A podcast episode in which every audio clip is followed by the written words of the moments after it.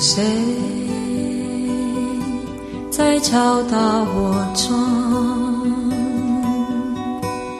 是谁在撩动情绪？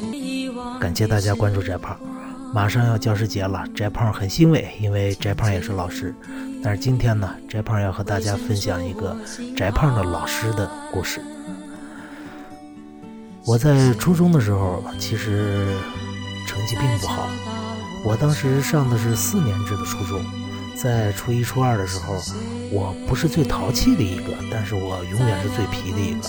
我记得特别清楚，在初一、初二的时候，我几几乎吧没有做过什么作业啊，因为我认为做作业是一个非常痛苦的事情啊，违反我自由的本质的。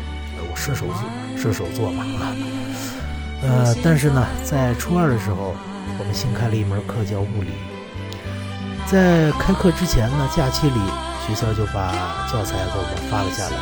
翟胖呢，因为也不想写暑假作业，而且翟胖本来是个比较宅的人啊，就不想出去玩，所以呢，我把我的物理课本看了一遍。看完以后呢，马上开学了。在这个第一次见到我的物理老师的时候。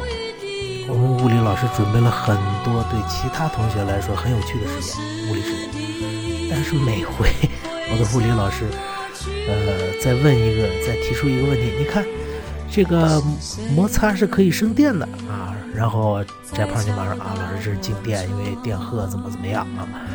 我们老师就很尴尬。然后物理老师又提出了著名的海德堡实验啊，说你看把这个气一抽了。有一股力量就可以把这俩球粘到一块儿，然后翟胖就说啊，这是因为内部是真空，外边大气压如何如何啊。老师也很尴尬，最后老师没办法了，老师拿出来两张纸，然后呢让我把其中的一张纸就很轻松的扯开了。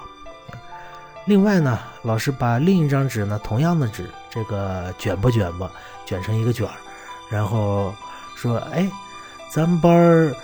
你看这个纸呢，呃，是很脆弱的东西。那咱们班有没有同学能把我手上这张纸也像刚才一样扯破呢？这个其他同学上去试了一下，都不成功啊。翟胖呢，这个比较身材魁梧哈，吨位比较大。于是翟胖说：“老师，我能。”然后翟胖上去，丹田一较劲，两膀一要力，好，马上给扯开了。然后我的老师都快崩溃掉了，知道吗？当时老师的表情特别精彩，他扶着眼镜说：“啊，这位同学真的很有力气。”后来我就喜欢上了物理，喜欢上物理以后，我发现我其他的课是不是也能像物理一样学得这么好呢？于是翟胖的成绩才开始这个向上走。可以这么说吧，如果没有我的这位物物理老师的话，那么翟胖现在很可能只是一个出租车车的司机，或者是路边卖麻辣烫的胖子，不会是一个老师。我的这位老师改变了我的人生。后来，翟胖在自己的教学生活中也经常遇到这样的事情啊，有一些学生在所谓的这个传统的学习上，他们。怎么说呢？不操心，或者是没什么天赋。但是在另外一方面，天赋极高。例如，我有一个学生，那个您要跟他说语数外是吧？政史地这些玩意儿，那一概一窍不通。但是只要你一说到互联网上的这个各种编程，哎，这家伙就兴奋。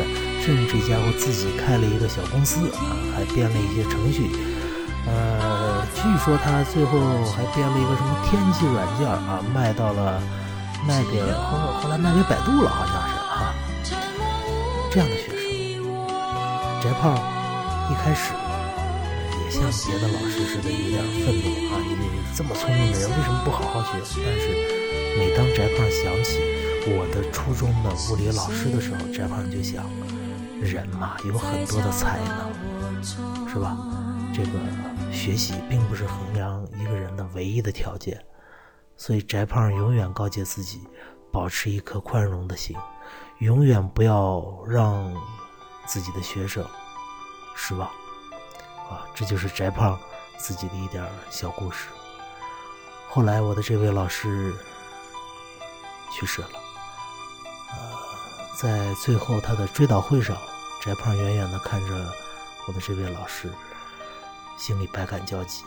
当时是我高中的时候，当时翟胖就想一个问题：我到底要做一个什么样的人？思考了很久，翟胖认为我应该做一个老师。我想要帮助那些曾经像翟胖一样学习很不好的孩子。我想要告诉这些孩子，别灰心，别丧气，你其实很聪明。好了，谢谢大家关注翟胖，这就是今天的翟胖说课，再见。在撩动琴弦，那一段被遗忘的时光，天地回渗出我心坎。是谁在敲打我窗？是谁在撩动琴弦？记忆中那欢乐的情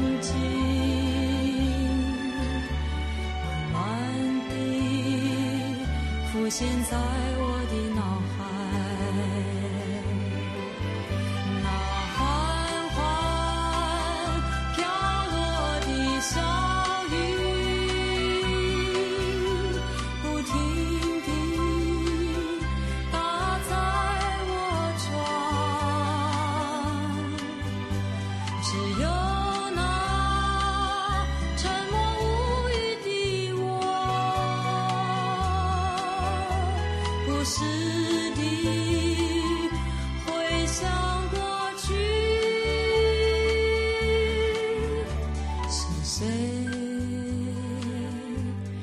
敲打我窗？